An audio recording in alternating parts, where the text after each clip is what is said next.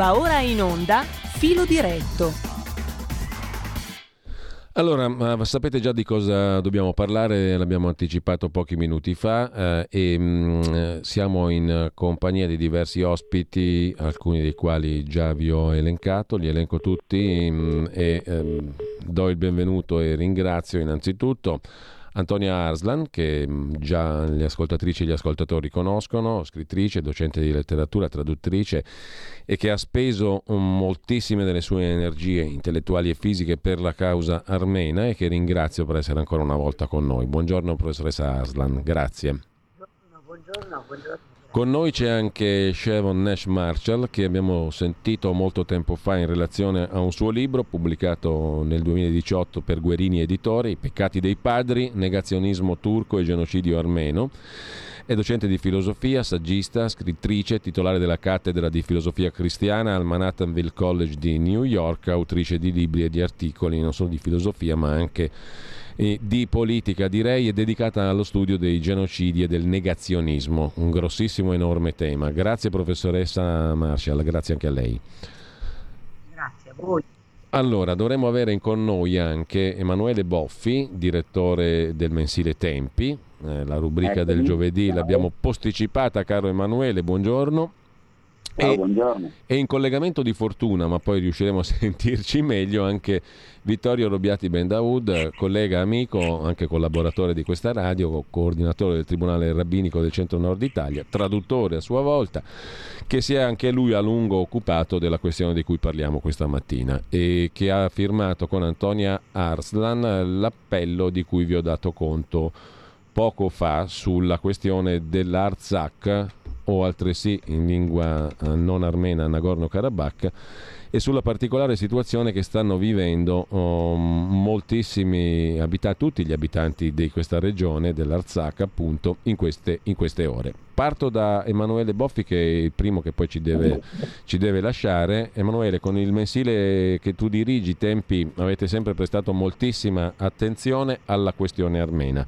Abbiamo letto poco fa eh, l'appello di Antonia Aslan e di Vittorio Robiati Bendaud che richiamano al fatto che questa attenzione invece in larghissima parte viene data in maniera mh, a dir poco deficitaria dai mezzi di comunicazione e anche dalle classi politiche occidentali, no?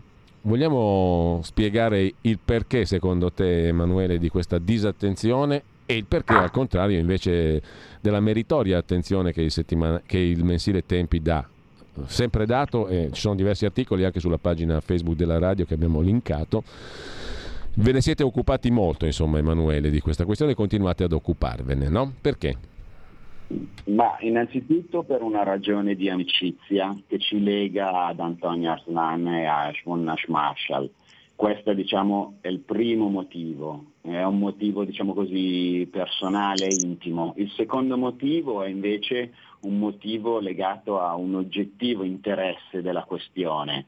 Il fatto che non ne parli nessuno è ancora più interessante.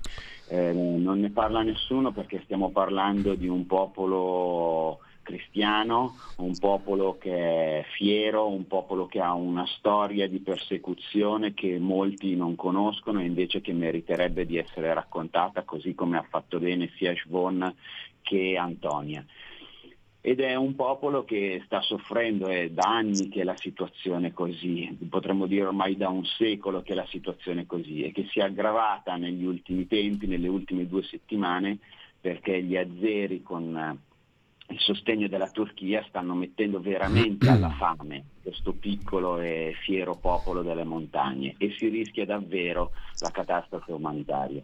Quindi il nostro interesse è quello di continuare a raccontare questa storia, questa storia che nelle ultime giornate, nelle ultime ore sta diventando veramente drammatica ed è un modo anche per, diciamo così, svelare un'ipocrisia, l'ipocrisia soprattutto dell'Occidente, dell'Europa, che fa affari con l'Azerbaigian e che sta vendendo, siccome sta comprando il gas da questo Stato, sta vendendo invece eh, gli armeni, gli armeni dell'Arsacca. In nome degli affari si, si, vende il sangue di questa popolazione. Quindi è una storia importante, è una storia da raccontare ed è una storia da raccontare soprattutto in queste ore, come bene hanno chiesto, hanno fatto con il loro appello Antonia e Vittorio. Ecco, tra l'altro, eh, Tempi ha raccontato proprio anche la cronaca del fatto che quello a cui tu facevi riferimento, ehm, intorno al 10-11 di, di, dicembre, insomma, eh, l'Azerbaigian ha bloccato l'unica strada che collega 120.000 armeni dell'Artsakh, o Nagorno-Karabakh che dir si voglia, all'Armenia e al mondo, no? Ehm, sì. E quindi questo comporta sempre più, perché ogni giorno che passa la situazione si aggrava, devo dire nel, nel silenzio globale, eh, perché non trovo un, un, un, articolo di giornale, non lo trovo e faccio la rassegna stampa tutti i giorni. Eh, le, le, questioni fondamentali, cioè cibo, cure eh, e ricongiungimenti familiari, mh, mm, sono resi praticamente impossibili. Perché? Perché è successa una cosa un po' particolare, no? mm, ci sono manifestanti che, che, vogliono, che si definiscono ambientalisti dell'Azerbaigian e che impediscono pass- a, a, a, chiunque di passare. Possono essere ambulanze, possono essere camion che portano il cibo e via dicendo. Ambientalisti perché? Perché si oppongono, se non ho capito male, all'estrazione di oro da, da alcune miniere dell'Arzak. È una scusa, è un pretesto per sostanzialmente chiudere questi 120.000 armeni in una stretta mortale, no Emanuele? Esatto, tu hai descritto bene la situazione. C'è questo corridoio che permette appunto agli abitanti dell'Arsac di muoversi e di ricevere ciò di cui hanno bisogno eh, per vivere, che è stato bloccato da questa manifestazione di presunti ambientalisti. Ovviamente è una sceneggiata, tra l'altro Sarebbe, ci sarebbe quasi da ridere se la situazione non fosse tragica, perché questi presunti ambientalisti appunto protestano per ragioni ambientali, ma in realtà stanno provocando questa catastrofe umanitaria. Quindi non passa più medicine, non passano più medicine, non passa più cibo, non passa più benzina. I presunti ambientalisti dicono no, ma noi siamo qui veramente per protestare per questioni ambientali. Infatti ogni tanto fanno passare qualche ambulanza, ma non fanno passare ad esempio le persone. Noi abbiamo intervistato eh, diverse persone, tra cui anche la preside della scuola Antonia Arslan chiama così, eh, che è presente in Assac, che ci ha raccontato che due bambini con le loro famiglie, che due bambini erano passati attraverso il corridoio e non riescono più a ritornare indietro, quindi le persone non vengono fatte passare.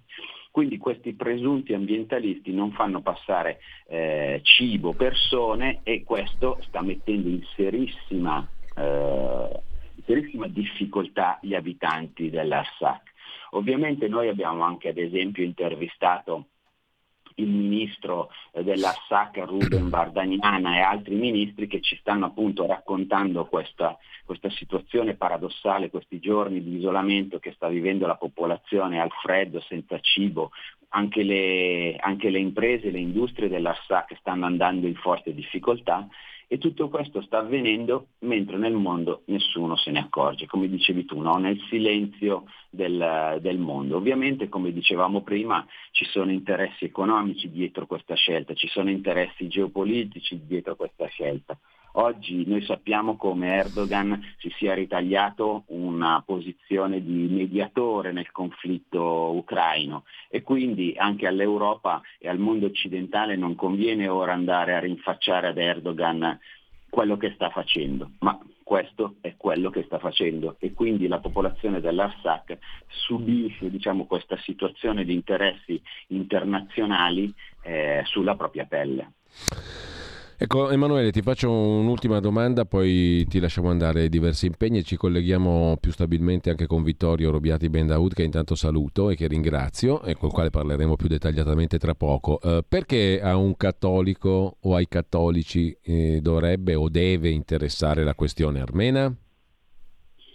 Perché il popolo armeno è il, è il, primo popolo cristiano della storia, è il primo popolo che si è convertito interamente al cristianesimo nel 301, se non sbaglio. E quindi c'è un fatto, diciamo così, eh, di comunanza di, di, fede, sono fratelli nella fede, ma non è soltanto una ragione storica, ancora oggi questo è un popolo eh, cristiano che noi sentiamo a noi vicino, ma devo dire che non è solo una questione di fede, è anche una questione banalmente di umanità, cioè sono, sono, persone che stanno subendo. Nostro, al nostro mondo moderno piace sempre tanto parlare di diritti eh, umani in giro per il mondo, piace sempre molto tanto eh, dire, cavalcare anche storie di perseguitati, però c'è un po' di, un po di selezione in, questo, in, questa, in, questa, visuale, perché sembra che soltanto alcuni popoli meritino la nostra attenzione. Ecco, dal nostro punto di vista, dal punto di vista di tempi, dal punto di vista delle persone che parleranno dopo di me, dal punto di vista di qualsiasi persona dotata di buon senso, invece tutti i popoli che stanno subendo un'ingiustizia di tutti i popoli che stanno subendo un'ingiustizia bisognerebbe parlare. Poi è chiaro, come ho spiegato, come ho già detto prima, dal nostro punto di vista qui c'è anche un aspetto, come dire, di affezione eh, personale e storica che ci lega a questa vicenda. E quindi appunto benvengano trasmissioni come queste, ti ringrazio Giulio, in cui almeno si può dire una parola diversa, una parola nuova, una parola su questa vicenda.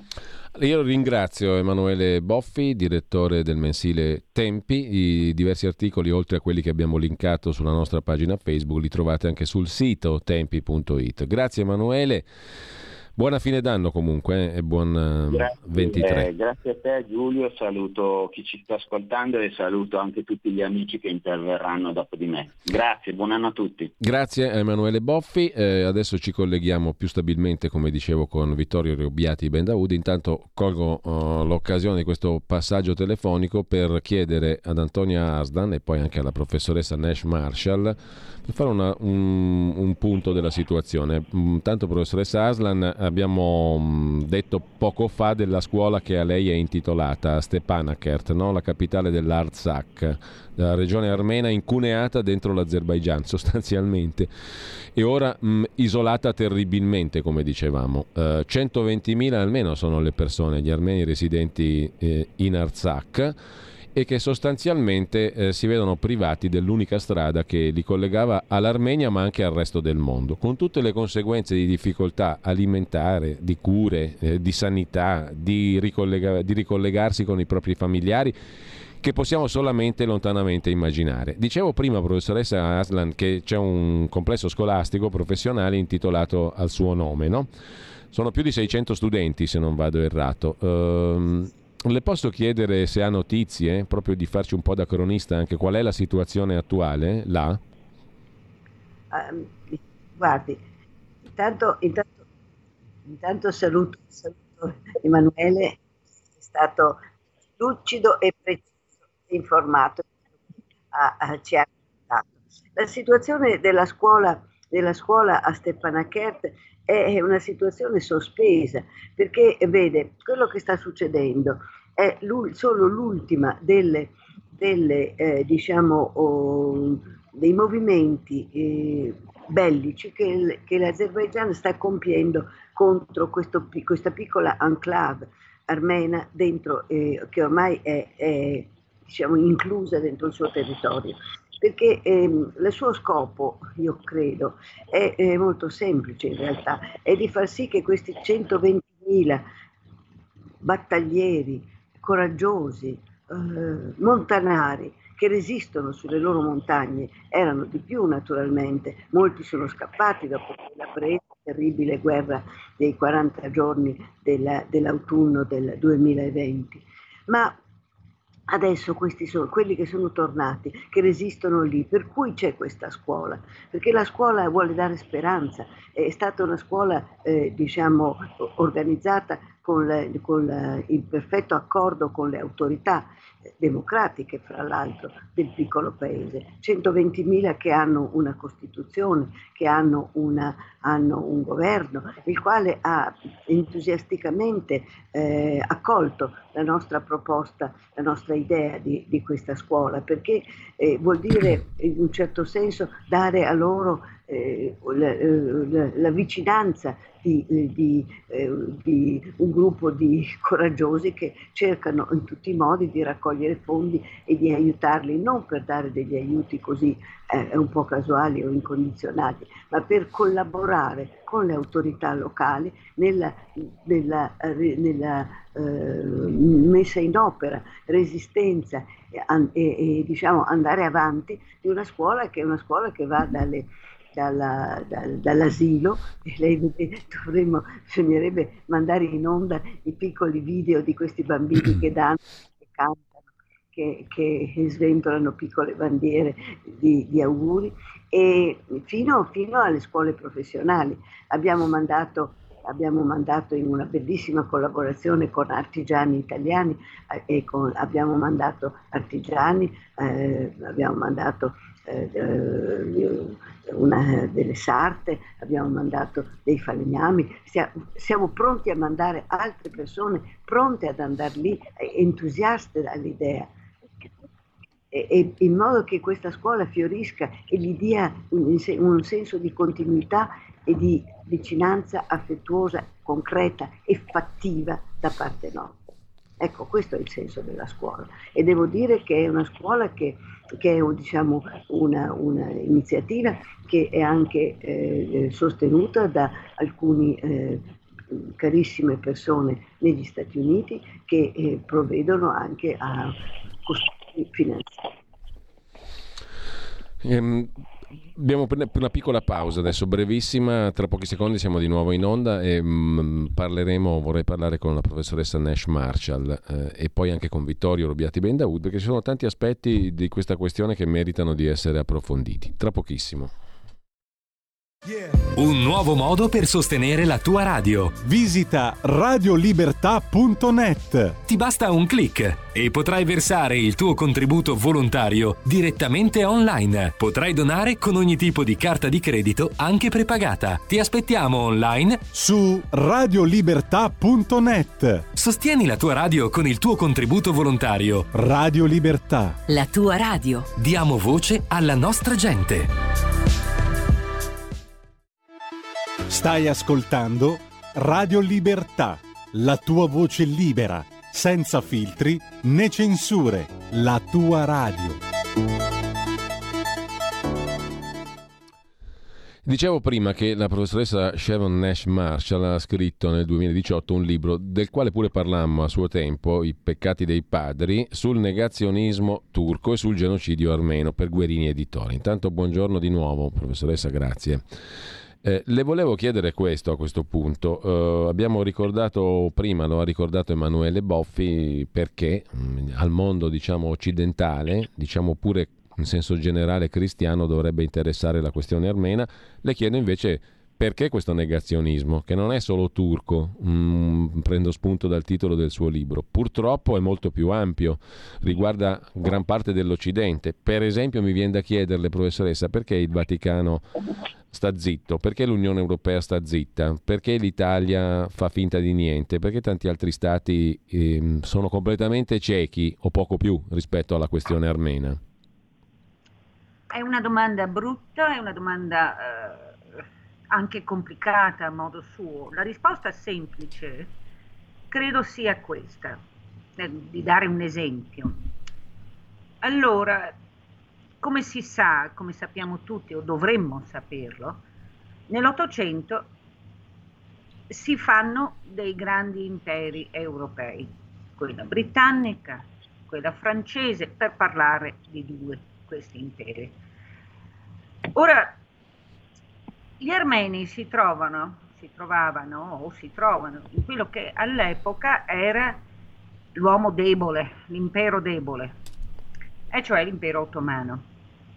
Il pericolo agli armeni a partire dal 1878 era chiaro a tutti.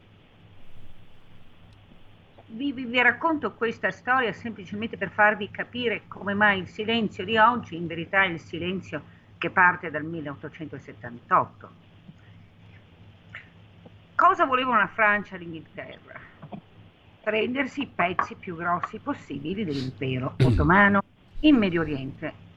E, e su questo non, non, non, ci, non, ci, sono dubbi. Sì.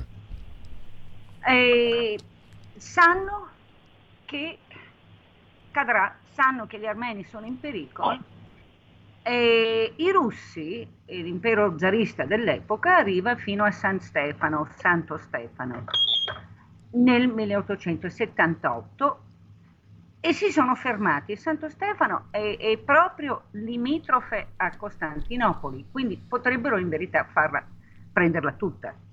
Si fermano, fanno un trattato, il cosiddetto trattato di San Stefano o Santo Stefano che sia, in cui nell'articolo 16 dicono stanziamo delle truppe in Armenia per proteggere gli armeni.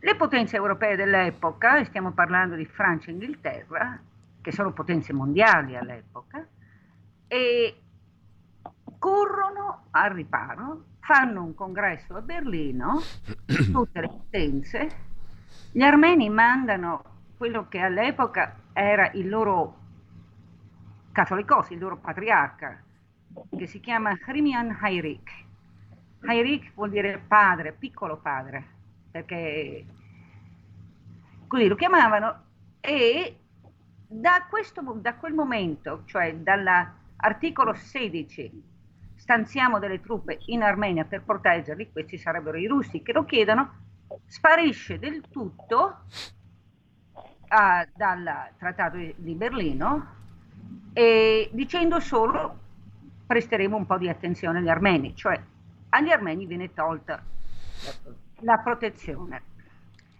In cambio di cosa? Dell'isola di Cipro data agli inglesi dalla Sublime Porta. Come vede, l'Europa fin dal 1878 era disposta a chiudere un occhio e anche l'altro per avere qualche cosa in cambio, dei territori oppure delle cose. Ora, sappiamo che da quel momento in, in poi si segna, segna il, il, il, destino degli armeni.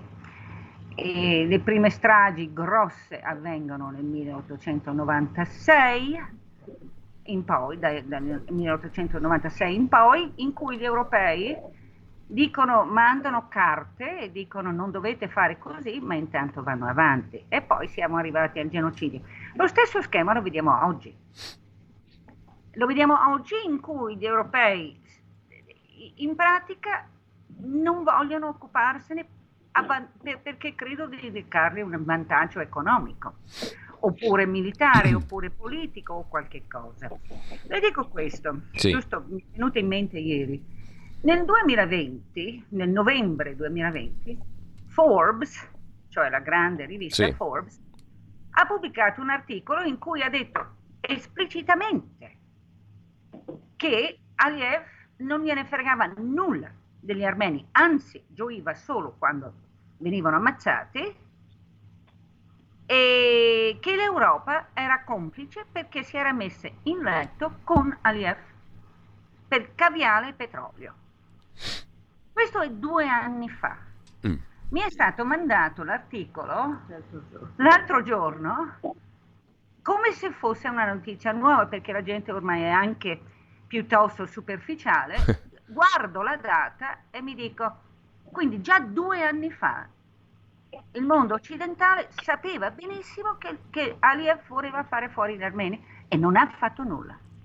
Anzi, ha stretto dei patti ancora più stretti, diciamo, con l'Azerbaijan.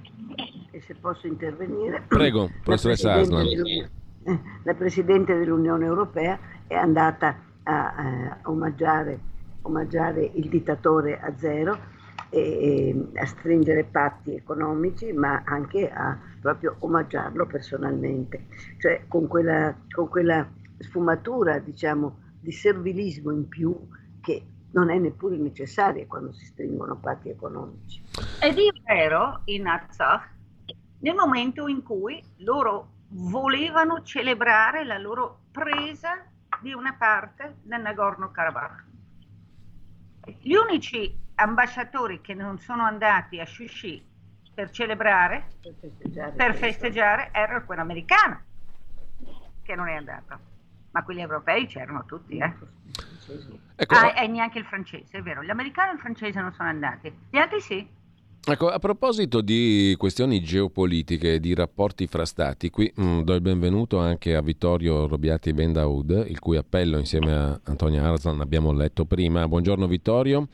Buongiorno cari amici, buongiorno a tutti, ciao Giulio. Ecco, a proposito appunto di questioni di rapporti tra stati e geopolitica in senso lato, di cui stavano parlando la professoressa Nash Marshall e, e Antonia Arslan poco fa, coinvolgo anche te in questa discussione, ma poi vorrei sentire anche le opinioni di Arslan e di Nash Marshall su questo, perché allora io la faccio un po' semplificata, no? Perché mm, sono, sono forse, troppo, forse troppo semplificato, però eh, le considerazioni che stavano facendo la professoressa Nash Marshall e Antonia Aslan poco fa mi inducono a pormi questa questione. Quanto pesano eh, nella modo in cui noi, Occidente, tra virgolette, stiamo affrontando la questione armena, i rapporti appunto geopolitici, no? Perché dicevamo prima, eh, sottolineava la professoressa poco fa, che ehm, l'Unione Europea e gli Stati europei, e con l'eccezione di Stati Uniti e Francia, hanno chiuso gli occhi, hanno fatto affari con, eh, con l'Azerbaigian. L'Azerbaigian però ha aperto poco fa, meno di un mese fa, è stato il primo Stato musulmano sciita ad aprire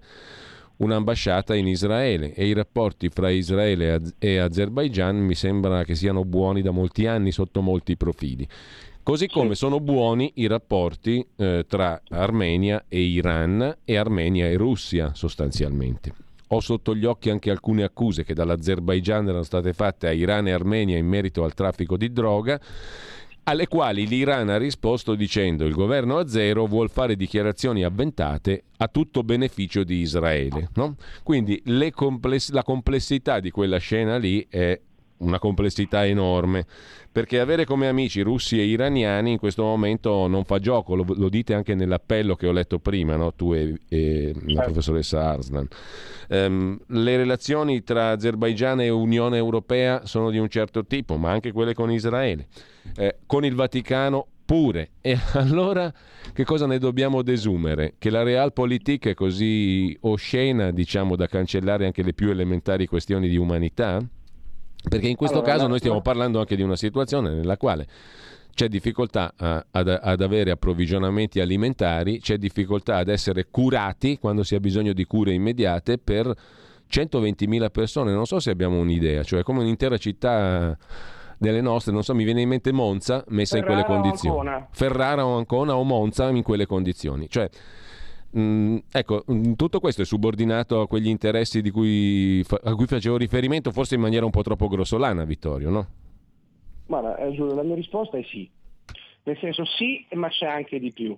Allora, eh, vorrei fare una, una, un ragionamento molto, molto duro a cui non siamo più abituati da troppo tempo. Ma noi pensiamo davvero che ci siano stati ritardi reaz- eh, di reazioni di, di, di, dignità, di umanità, di morale, anche di fede, eh, al che tutte queste erano state corrotte dal nazismo, soltanto perché c'era il problema degli ebrei? In ritardo rispetto al nazismo è che con il nazismo si facevano affari. La Siemens produceva molto e bene e c'era un interesse economico molto importante. Stessa cosa la Volkswagen, cioè, mh, stessa cosa, l'accordo eh, di spartizione territoriale, ma anche economico ed espansionistico, nonché strategico tra comunisti e nazifascisti, per cui hanno voglia quando mi vengono a dire i comunisti hanno ribellato Auschwitz. Sì, peccato che la spartizione della Polonia, dove è stata liquidata tutto l'ebraismo polacco, è grazie all'accordo tra i comunisti gli stessi e i nazifascisti gli stessi.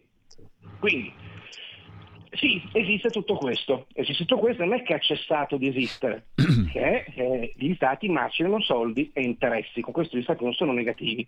Quello che è negativo è aver cessato in nome di un buonismo scemo e demente, e irenistico e utopistico, cioè tutte cose stupide e pericolose, pericolose perché stupide, di aver ragionato come bisogna ragionare, cioè sapere che c'è tutto questo in atto. Allora, Per quanto a me secchi tantissimo e sia per me un motivo di dolore, eh, è vero, Israele ha rapporti ottimi con l'Azerbaigian, sia di interessi di approvvigionamento sì. energetico, leggi il gas, sia di scambio di armi a livello economico, sia di strategie geopolitiche. Mi spiego.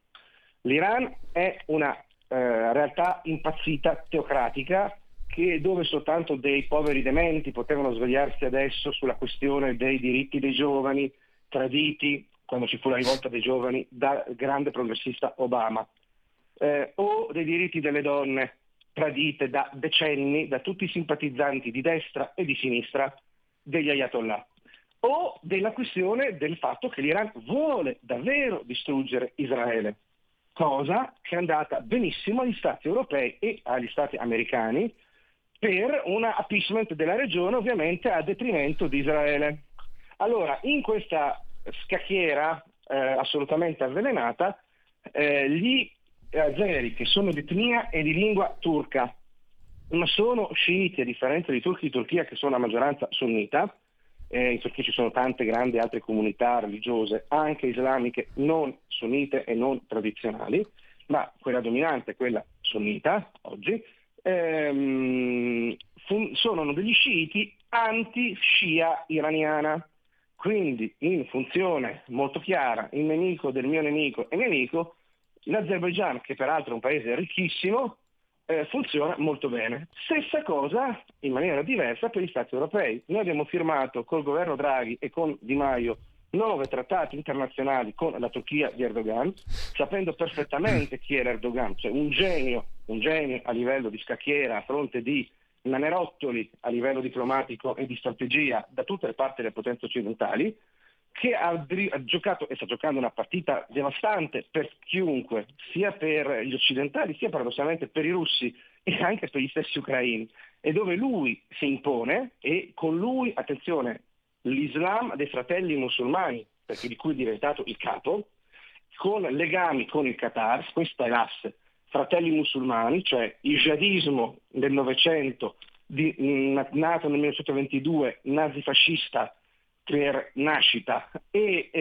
e fondamenta, che ha alimentato un dissesto, un disastro dentro il mondo islamico a detrimento dei non musulmani ma anche dei musulmani, oggi è guidato dalla Turchia, paese che ha un problema economico enorme, nonché giochi una partita diplomatica e geopolitica straordinaria che è finanziata dal Qatar, Qatar Gate. Allora, in quest'asse abbiamo le potenze europee, comprese l'Italia, in rallentamento economico, in crisi economica, che hanno affari non da adesso. Moltissime banche eh, spagnole hanno conti in Turchia, moltissima produzione spagnola e italiana è in Turchia, moltissima esportazione in Turchia, adesso nessuno dice che tutto questo debba saltare, perché sarebbe inverosimile e tutti hanno bisogno di fare affari, ma come ha detto poc'anzi Antonia, siccome tutti hanno bisogno e convenienza da fare affari, anche loro hanno convenienza ad esportare, anche loro hanno convenienza a vendere, anche loro hanno convenienza a fare affari con noi, ergo se non si avesse a che fare con dei nani diplomatici e ciechi, cioè tutte le nostre diplomazie corrotte, corrotte non parlo di soldi, ma corrotte di testa, forse quest'uomo sarebbe stato, e lui e Aliyev, arginabili in qualche altro modo. Si poteva esigere qualcosa che non fosse la pelle degli armeni. Questo diciamo è il primo punto. Il secondo punto, vado velocissimo, sì. è questo. Ehm, eh, la capacità seduttiva che si è vista con Qatar Gate, attenzione, seduttiva per quattro soldi, eh, perché 700 mila euro sono veramente vendersi con quello che guadagnano certe persone, col gioco di influenza che hanno, 700 mila euro è proprio vendersi per una sveltina, per cui voglio dire, avessero chiesto di più avrebbero anche un pochino più stima sia agli occhi nostri sia di quelli che se li sono comprati. Ma ehm, questi, questi, questi soldi hanno comprato ad esempio anche eh, realtà di dialogo. Sono stati fatti in eh, Azerbaijan degli incontri di dialogo interreligioso tra cristiani con delegazioni di tutte le chiese cristiane, luterana, eh, anglicana, la chiesa cattolica con fior fior di cardinali, alcuni dei quali sono diventati cavalieri di Gran Croce o altre onorificenze similari presso lo Stato zero, ebrei, quindi rabbini, e tutti che tessevano le lodi di quanto di, di, interreligioso, di quanto pacifico, di quanto dialogico fosse l'Azerbaigian incluso il restauro da parte azera, d'intesa col Vaticano, di alcune catacombe romane. Allora capiamo che qui c'è una capacità seduttiva e una fame sì. di soldi anche per cose utili, perché non dico che le catacombe non siano da restaurare, non dico che non si debbano fare affari, ma dove tutto questo sappiamo tutti chi c'è di mezzo e chi paga, che è un'ossessione sia mh, geopolitica, perché un piccolo Stato non musulmano ritornato a essere sovrano e cristiano, che ha un problema territoriale e anche in questo caso c'è un problema, gli armeni sono lì su terre a vite, dove le loro vestigia, come nel caso di Israele, della Samaria, della Giudea, sono sempre vestigia, nel caso di Israele, israeliane, ebraiche che ci sono. Se tu vai in Armenia trovi le chiese armene, non trovi, cioè trovi in Armenia e in Nagorno-Karabakh. Quindi non paga la politica che se tu rinunci alla terra avrai la pace, perché qui non è il problema della terra, il problema sì, è che sì. sono elementi estranei, ed è analoga la cosa, che non dovrebbero esistere e quindi dovrebbero essere rimossi, per cui se non ci fosse il Nagorno-Karabakh andrebbero sull'Armenia, non è il problema della situazione contesa a livello diplomatico del Nagorno-Karabakh, poi contesa, contesa un par di palle, scusatemi l'espressione, perché ripeto, se tu scavi non trovi vestigia eh, maori, trovi vestigia armene. Se tu scavi sul monte del Tempio non trovi i resti dei Maya, trovi vestigia ebraiche. Allora, tutto questo ha anche una questione che a livello di diplomazia internazionale, di Nazioni Unite e di UNESCO, eccetera, c'è stato un sovvertimento della storia e della cultura che ammicca, o nel caso almeno è dichiaratamente, genocidio culturale. Ecco, questo è lo stato in cui siamo. Poi magari rincaro la dose. Ecco, detto questo, ma allora mi viene da chiedere, professoressa Arslan e anche alla professoressa Nash Marshall, come se ne esce concretamente? No? Lei ha dedicato, lo dicevo prima, tantissimo della sua vita eh, e delle sue energie intellettuali, morali, fisiche eh, alla questione armena. Um, perché questi scarsi 3 milioni, credo che siano eh, i cittadini dell'Armenia, 120.000 quelli dell'Arzacco, Nagorno-Karabakh, perché danno così fastidio? Come se ne esce concretamente? Um, cosa si, si può, si deve, secondo il suo punto di vista, fare materialmente, empiricamente? Questa è, questa è la domanda che ci poniamo tutti nella, nella, nella, diciamo, nella concretezza che, eh, che, a me piace esigere sempre, pensarci sempre, che cosa si può fare. Mm. Io credo dare un'impressione alla, eh, allo Stato azero, che gli azeri come popolo sono, sono in realtà oppressi da una dittatura abbastanza feroce, non c'è, non c'è. Nella, nella, lista della, delle libertà degli stati l'Azerbaigian è uno degli ultimi posti, non dimentichiamolo. E anche questa, appunto, eh, tutta questa fraternità e tutte queste manifestazioni odoranti, profumanti denaro sono proprio, sono proprio, vanno al contrario di quella che è la realtà del paese. Ma e quindi, quindi credo che concretamente trattandosi anche di, di, ormai di Oriente, ricordiamoci non è estremo Oriente, è Medio Oriente. E, e, e sono, c'è un'apparenza che conta moltissimo. Se gli stati occidentali cominciassero a mostrare, a com- a, partendo dalle loro autorità, un minimo, ripeto, un minimo di fermezza, di, di savoir-faire, savoir-faire diplomatico, non attraverso diplomatici d'accatto più o meno, più o meno ignari anche dell'arte della diplomazia, ma veri diplomatici che mostrino, sappiano proprio mostrare un pochino di, di mano di ferro dentro il guanto di velluto, un pochino di attenzione, noi facciamo affari con voi, vi amiamo tanto, ma oltre questo non si deve andare.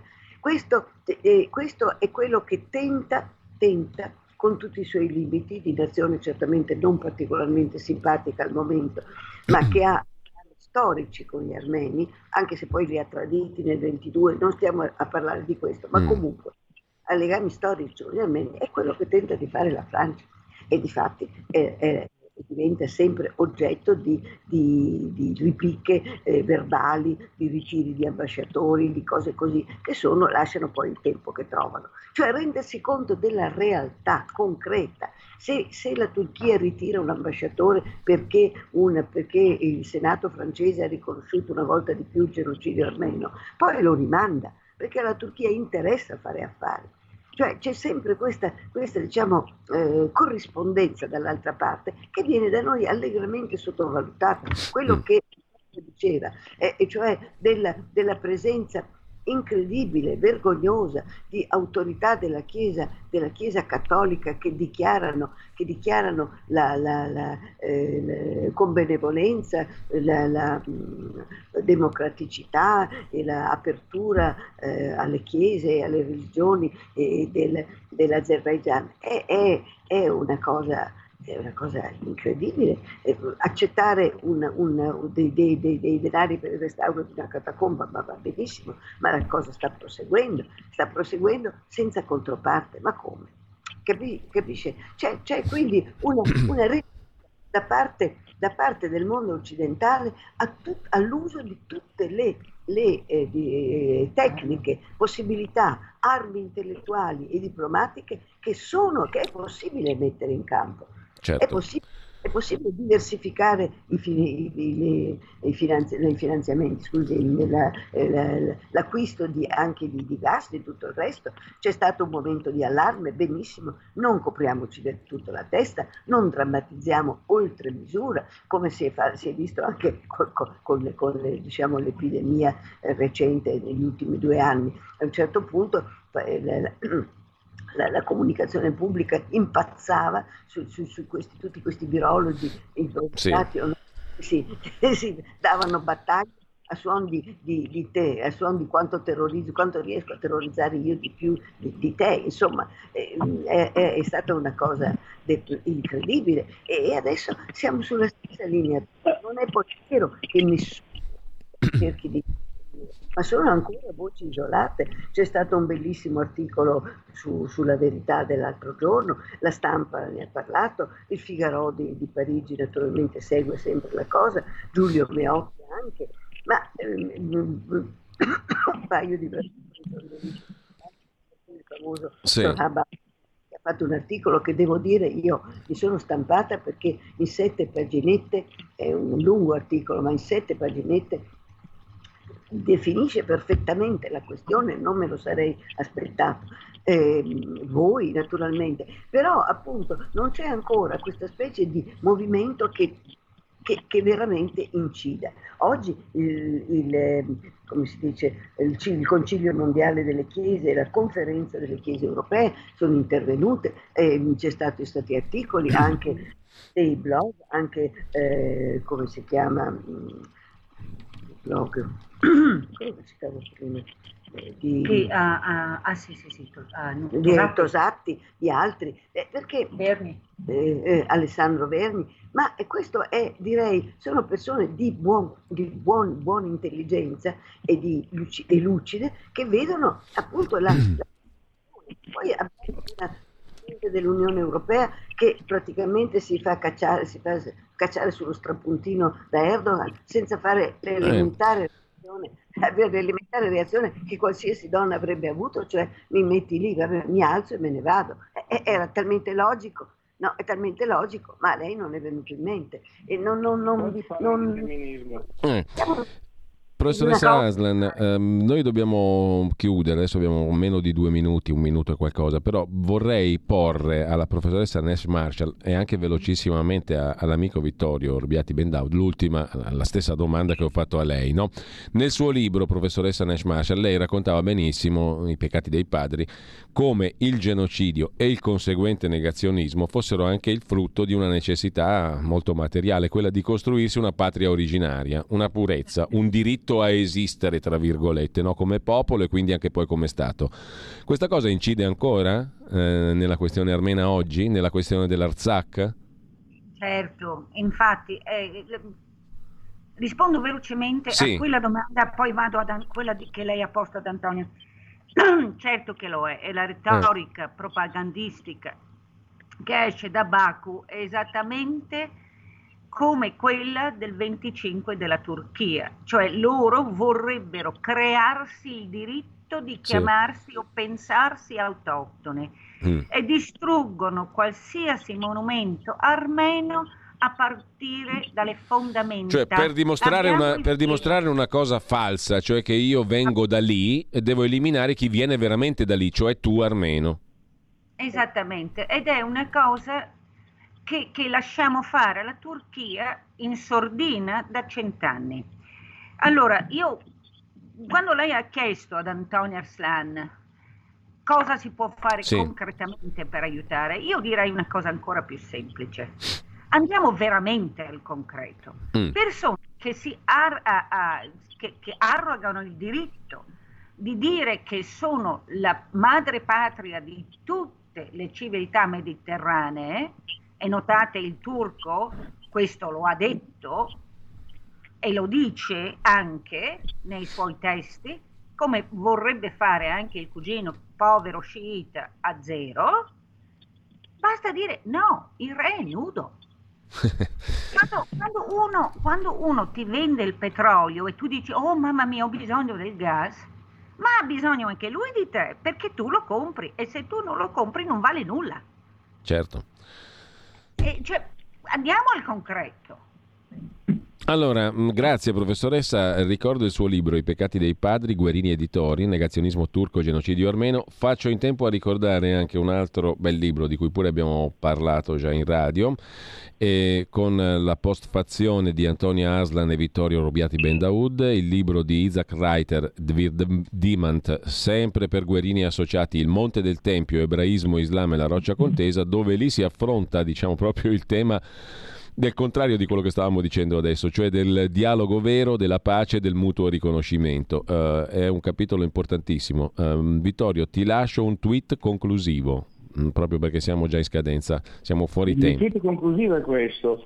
Eh, bisogna stare per, con gli armeni a difendere l'Armenia e eh, le, questa popolazione dell'Artsakh, i cui territori sono stati erosi negli ultimi tre anni, a cominciare dalla pandemia, perché non si può permettere che un popolo che ha patito un genocidio sia costante rischio di patirne un altro o realtà similari. Primo punto. Bisogna stare con gli armeni, se non si pensa a questo, questo non è interessante a livello diplomatico, perché cosa pensate? Che se che cadesse che l'Armenia, cadesse Israele, cadesse tutto questo, pensate di rimanere, che si rimanga liberi soltanto in europei, ammesso che non si sia ancora, perché la questione del Qatar Gate mette molti dubbi sulla nostra libertà, eh, cosa pensiamo? Che se questi stati che sono stati con realtà orientali, eccetera, non sono stati perfetti. Una delle cose terribili è che spesso si dice ah ma l'Armenia non è così democratica, ah ma ci sono, c'è tanta corruzione, ma perché voi pensate il problema è che per non patire un genocidio o, o, per esistere come realtà statuale tu devi essere virtuoso. Ma chi è che viene chiesto? Allora questo? non si salva nessuno, questo è il punto. Allora non si salva nessuno. Esatto, il problema qual è? Esatto, è esatto. Se, io li, li, se io li demonizzo, o trovo questa scusa moralistica, questi qui hanno il modo per assolversi. Allora il problema è questo. Certo. Quelli che sono stati perseguitati non sono popoli perfetti, sono popoli normali e in quanto tali hanno diritto ad esistere. Come nessun uomo è perfetto individualmente, no? E quindi per, per, però dobbiamo rispettare tutti come principio fondamentalissimo e elementare la dignità dell'altro e il rispetto dell'altra persona, se no non ne usciamo più. Le nostre corruzioni. Allora io ringrazio davvero Vittorio Robiati Bendaud, la professoressa Antonia Arslan, la professoressa Shemon Nash Marshall, grazie davvero e che sia un buon anno per, per tutti voi. Grazie. Grazie. Grazie Giulio. Ci terremo in contatto per sapere cosa succede poi a livello anche di cronaca lì, perché poi lì ci sono problemi molto pratici. Certo. Avere il cibo, avere le cure, riunirsi con i propri familiari, vivere il quanto più possibile normalmente. Grazie. Grazie a lei. Grazie. Avete ascoltato Filo Diretto